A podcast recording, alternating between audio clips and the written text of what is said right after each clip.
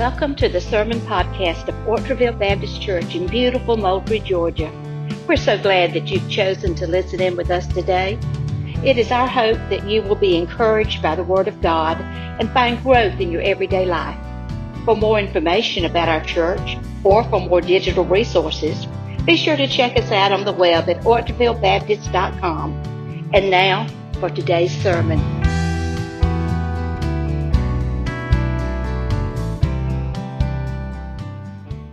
Amen. Thank you so much, uh, Celia, for that song. You did a great job on that. And uh, Brother Jake and ladies, thank y'all for leading us today in worship and um, for singing one of my favorite songs, I Stand Amazed in the Presence of Jesus the Nazarene. Uh, if you will, uh, take your Bibles and turn with me uh, to the book of First Peter, First Peter chapter four, First Peter chapter four, as we uh, look at the uh, second sermon in our short series on on serving, and uh, we'll be looking at verses seven through eleven, Lord willing, this morning. But it's First Peter chapter four, verses seven through eleven. And I would ask you, if you are willing and able, uh, to please stand with your Bibles open in honor and in reverence of God's holy word. First Peter chapter four, verse seven. But the end of all things is at hand. Therefore, be serious and watchful in your prayers. And above all things, have fervent love for one another. For love will cover a multitude of sins. Be hospitable to one another without grumbling. As each one has received a gift, minister it to one another as good stewards of the manifold grace of God. If anyone speaks, let him speak as the oracles of God. If anyone ministers, let him do it with the ability which God supplies, that in all things God may be glorified through Jesus Christ, to whom belong the glory and the dominion forever and ever. Amen. Let us pray. Heavenly Father, we do thank you and praise you today for all that you have done for us. And Lord, again, it is a day in our country when we celebrate uh, freedoms uh, that we have, the birth of our country. And God, we are thankful for how you have blessed our country. God, help us, Lord, to take the freedoms that we have been given here and use them to magnify and glorify your name, not just on, on this country, Lord, but all around the world. God, help us today in this sanctuary to make much of you. God, we pray today that you would save souls today. We're praying for you to challenge us as your church to understand the times that we are living in and what needs to be done. Oh God, would you place that burden on us? And may we be serious and understand the urgency uh, that we are facing and what we need to be doing. God, uh, we love you. We thank you for what you're going to do. We ask, God, that you preach this message, that it would decrease and you increase, Lord, for your glory and your glory alone. In Jesus' name I pray, amen. And you may be seated. When we think about the letter that Peter writes to these churches or church or churches, he is writing to them in a very difficult time. He is writing to them at the beginning or uh, right before, it appears, the great Nero persecution. The Emperor Nero is going to blame believers or Christians for a fire that took place in Rome. Whether Christians did it or not, we'll never know. But what we do know is that they were blamed for it. They were a small group, a fringe group at that particular time, and that group was easy to pick on, and things were about to get rough. Up to that point, your family might persecute you if you came from a Jewish background and, and, and converted to, to, to follow Jesus Christ. If you came from a, an idol-worshiping family and you converted to Jesus Christ, you Your family might give you a hard time. Your buddies might give you a hard time. But the government now is about to come down on them. They're about to be fed to lions, some of them. They're going to lose everything. They've got trouble coming. One of the major themes of this letter is the suffering for Jesus Christ. They need to be prepared for it. They need to understand it's happening. And he says here, beginning in verse seven, but the end of all things is at hand.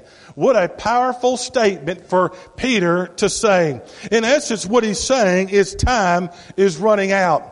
The end of all things. What exactly did he mean by that? Some scholars think he was talking about the return of Christ. Now, Peter, I believe, knew that Jesus would not come back in his lifetime. Uh, Jesus had told him in, back in the last part, last chapter of the book of John that, that someone would lead him to his death. So he understood that Christ would come back probably after his life, but he also understood he didn't have much time left. Matter of fact, it's one of the reasons why he's writing his letters, to stir people up, to get them worked up, get them ready to serve. Uh, he says here, the end of all things is at hand. He may just simply be saying, listen, we're running out of time to do what we're going to do for the Lord Jesus Christ and his kingdom. And again, no matter what he was talking about, every day that time gets shorter for us, even today. And what we see here, he says that the end of all things is at hand. That phrase is very familiar to us as we think about how Jesus Christ used it in the very first sermon that he ever preached. Repent, the kingdom of God is at hand. What he's saying, it is drawn close to you. It is here right in front of you. Peter is telling them, listen, the end is drawing close. Uh, people have said uh, all my lifetime. I had a conversation, I think about two weeks ago with someone. And they said, when you look around, what's going on, preacher? Don't you think it's just a sign of the end of time? You know, and I said, yes, sir. And, and, and I didn't want to get into a big theological debate with this fellow. But can I just explain something to you? We've been in the last days since Jesus Christ went back to glory. We have been in the last days since then. So church, uh, understand now, uh, there are, there are things, again, I don't want to take a lot of time on this, but there are things that you read about in the book of Revelation that fifty, sixty, seventy years ago could not have happened. That now we have the technology to do. So understand that, that, that we are drawing very, very close. But whether or not it's the return of Christ or not, your time, my time, is getting short. Um, Whether he comes in our lifetime or not, we need to be prepared. We need to be doing all that we can. I believe Peter's trying to get them to have the end in view. They need to have the end in view. So he will challenge them in these verses to get busy, to get busy, to see, have an urgency about serving the Lord. Notice there's four things he'll tell them to do. We see in verse seven, the last part, the first thing he tells them to do is to be serious and watchful in prayer. To be serious and watchful in prayer. He says, but the end of all things is at hand. Therefore, because we're running out of time, be serious and watchful. Now, uh, those two words uh, are very similar. Uh, they carry with it the idea of being sober-minded and not being under the influence of alcohol. Now, when you read and study the book of First Peter, what you'll find is that multiple times he will make reference to drinking and revelry throughout this letter. Matter of fact, he'll tell you, when you get saved, you quit running with old, that old crowd, and they're going to think something's wrong with you. Why? Because you've been changed. And again, it keeps you from thinking uh, clearly. It keeps you from focusing on what you need to do. Here, we need to be serious and watchful, sober-minded in our prayers. Prayer is something that is vitally important to the child of God. And we should be reverent and focused and make sure that we are spending time in prayer. Because folks, when we think about the Great Commission, we think about what God is calling us to do. We cannot save anybody. And a person who is lost is spiritually dead. They may look fine on the outside, but they are spiritually dead on the inside. We're asking God to do a miracle. All we do is share the good news, but God is the one who changes them. And we are to disciple them. And even in that discipleship, we are to do it in the power of God. We need Him, and we need to be focused in our prayer time. In Peter's day, they needed to be aware of what was already happening or what was coming their way. Uh, time was running. It needed to get serious about it. If they'd been monkeying around with their Christian service, they needed to get serious because the times called for it. I think about the church today, and it's not good for the church here in the United States. There's a couple of recent polls, and I, I don't want to bore you this morning with numbers, but we need to be aware of what's going on in our country and what's going on around us. A recent Gallup poll released back in March, just a few months ago, did a study, and they've been doing this particular study, if I can understand right, since the nineteen thirties. There's been studies and surveys since the nineteen thirties about how many Americans belong to a church, a synagogue, or a mosque. Okay? Now, for the vast majority of that time, it's primarily been churches because there hadn't been near that many mosques or, or synagogues, although those numbers are growing for mosques. But from the thirties to the nineties, consistently in the United States, anywhere from seventy to seventy-three percent of Americans said they belong to a church, a synagogue, or a mosque. seventy-three percent has been the average for nearly seventy years. Just fluctuates very little. That doesn't mean they go to one, mind you. It means they are affiliated with one. They are associated with one. Beginning in the year two thousand, that number began to drop at a very drastic rate. In the year two thousand twenty, forty-seven percent of Americans claimed they were a part of a church, a synagogue, or a mosque. forty-seven percent for the first time in doing these surveys, doing these polling in nearly one hundred years, less than half of the people in the United States claim to be a, a part of one of those three organizations. We are moving further and further away from God. It, it is a frightening thing, church. We need to understand that the country we live in, what's going on. We need to understand two thousand twenty, eight percent of people in the United States claimed no religious affiliation. eight percent. In two thousand twenty, that number has jumped to twenty-one percent. twenty-one percent have no religious affiliation. Currently, and here's what's scary, currently thirty-one percent of millennial adults, those are people born between nineteen eighty-one and nineteen ninety-six, thirty-one percent have no religious affiliation. That number's gone up nine percent in the last ten years. You would think as that generation gets older, more of them would be associated with church, but the numbers are showing something opposite. Fewer of them are acknowledging or, or a part of a religious group or a church or a mosque or, or, or, or a synagogue. The Generation Z, that numbers are even worse, the generation after. Understand, church, our country is getting less and less faithful to God. There was a time when most of those numbers would indicate people going to church, but now you mix in higher numbers of mosques and synagogues, and now the church is even being shrunk even more. Those numbers are even worse than what it says. Lifeway released this. A Christian, uh, Southern Baptist, one of our Southern Baptist organizations, Lifeway, put this report out. It said in Protestant churches, a little over two-thirds of all teenagers leave the church after high school. Over two-thirds will leave the church after high school. Only a small percentage will come back. Studies are showing that number is getting smaller and smaller and smaller. But here's what's fascinating. When asked why do they do that, what's the main reason for not coming back to church? It's not because their feelings were hurt. It's not because some college professor concluded their mind. It was not because of hypocrites in the church or they didn't agree with the, the, the, the preacher's politics. Here's the number one thing they said. They said the number one thing is this, that it has, that it is, there's, that, I'm sorry, that they have, uh, let me, let me read this correctly. Isn't it great? Isn't it great when you practice something for effect? It doesn't work. It is that nothing, here's what it is. It is nothing, it is that nothing about their church experience or faith calls them to seek out a connection to a local church as they enter this new phase in their life. They got to a certain age and they saw no reason to join one.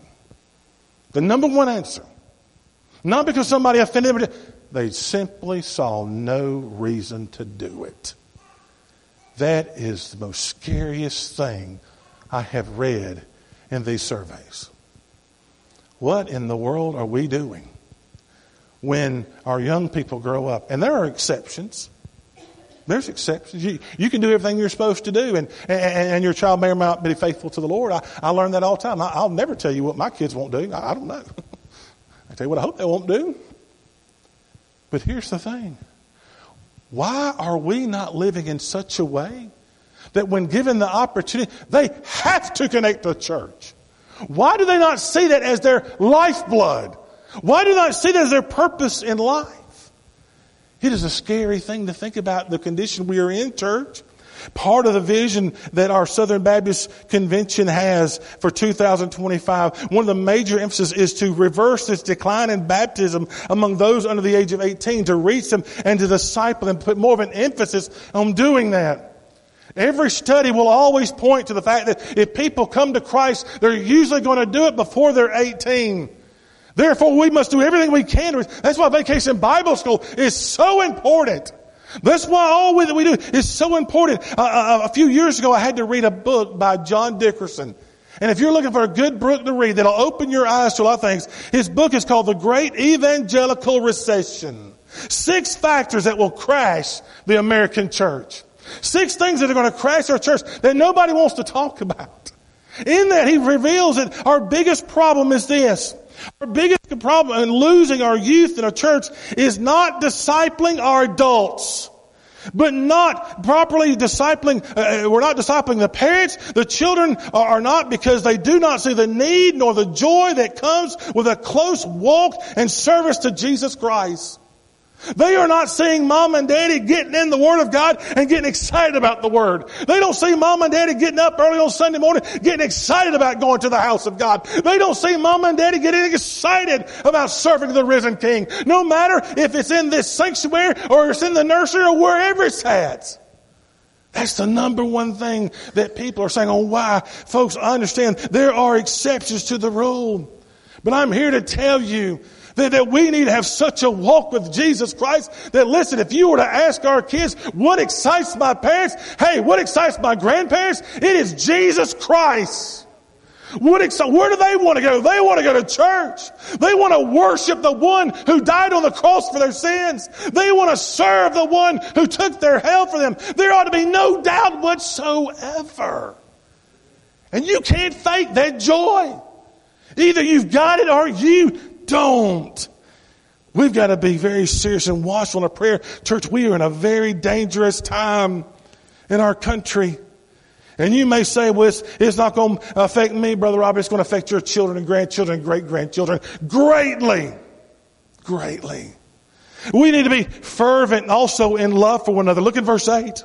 Verse eight says, but above all things, have fervent love for one another, for love will cover a multitude of sins. Here he challenges them to love with an agape love, a Christian love, to be fervent and to be persistent, constantly and passionate about it. We are to love with that. You know, uh, uh, Peter says here, for it will cover a multitude of sins. You've heard me say before, I, I had a great high school basketball coach, and one of his famous sayings was, running covers a multitude of sins too. You wanted to act up, he, he would run you till they got that out of you. But here Peter says that love covers a multitude of sins. That word cover, it means to conceal, to prevent something from getting out or being seen or discovered. Here it says it'll cover a multitude of sin, a large number of sins. Now, church, please do not misunderstand or take out of context what Peter is trying to communicate here. He is not saying that we were to call sin, uh, uh, uh, not call sin sin, because sin is sin, and we were to call it sin. And if you love someone with a Christian love, you in that Christian love will go to your brother and sister in Christ. And sometimes you may need to go with somebody, but you will go lovingly to that person and you will explain to them uh, your concern. You'll do it with meekness. You'll do it with uh, understanding. If you were in that position, how would you want someone to approach you? But Christian love does not look the other way at sin. No, the context here, he's talking about love with a Christian love, like we see in First Corinthians thirteen, that doesn't keep score. It doesn't keep score. It doesn't let things just linger. It just forgives and moves on. Think about the gospel. Isn't it great that God does not bring up your sin? once you've been forgiven? Do you really believe that? Do you really believe that He has called us to be like Him? Did He not tell us in the, in the Word of God when Jesus told us how to pray? He says you are to forgive if you want to be forgiven. Does He not tell us over and over again in Scripture we are to forgive as Christ has forgiven us? If sin ever comes to my mind, it's usually because Satan is reminding me. Let me tell you something. Jesus Christ already paid for my sin debt. And He's put it out there in that old water, put a sign like the old preacher said, no fishing. He put in the deepest part, no fishing. He, he, it, it, the Bible says that when I come to Him for a confession of sin, He removes all unrighteousness. Again, that doesn't mean that there might not be some earthly ramifications for my sin, but understand, I have been forgiven, and He doesn't treat me as if someone who hadn't been forgiven. Not that God can forget anything. He just chooses not to bring it back up. Folks, when we forgive somebody, doesn't mean we're going to forget what they did to us. We just choose not to bring it up. We choose not to dwell on it. We choose not to be consumed. And when we do, we just go to those verses and we think about what God's forgiven us of.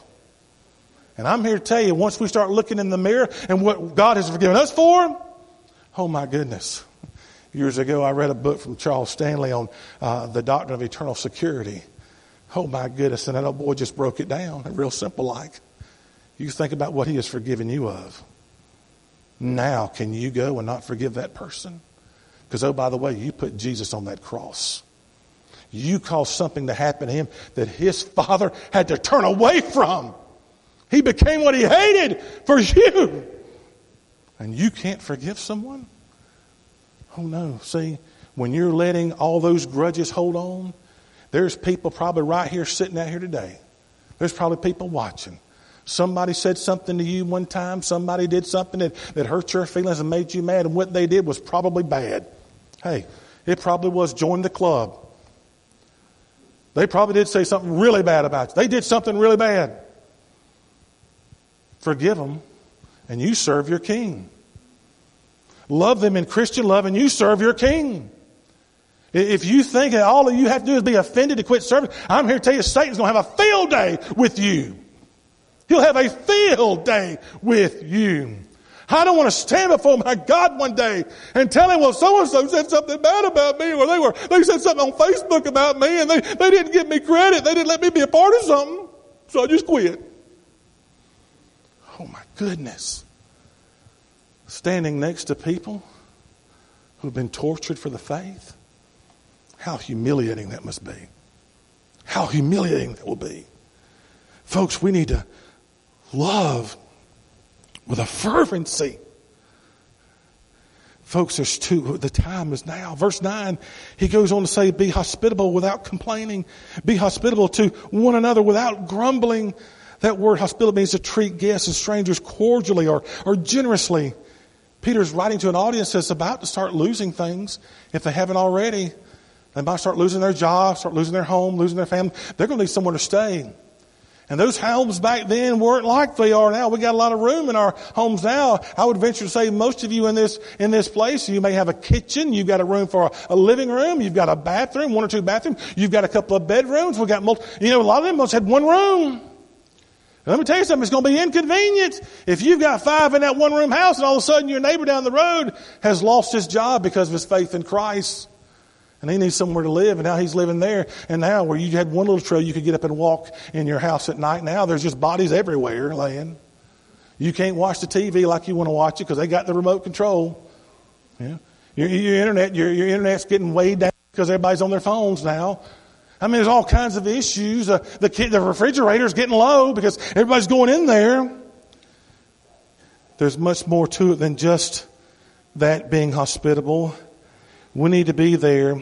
I believe the main purpose, main idea for us today is that we need to be willing to be inconvenienced and not grumble and complain about it. I've got news for you. Serving the Lord Jesus Christ will inconvenience you. There will always be something you can complain about. There will always be something you can grumble.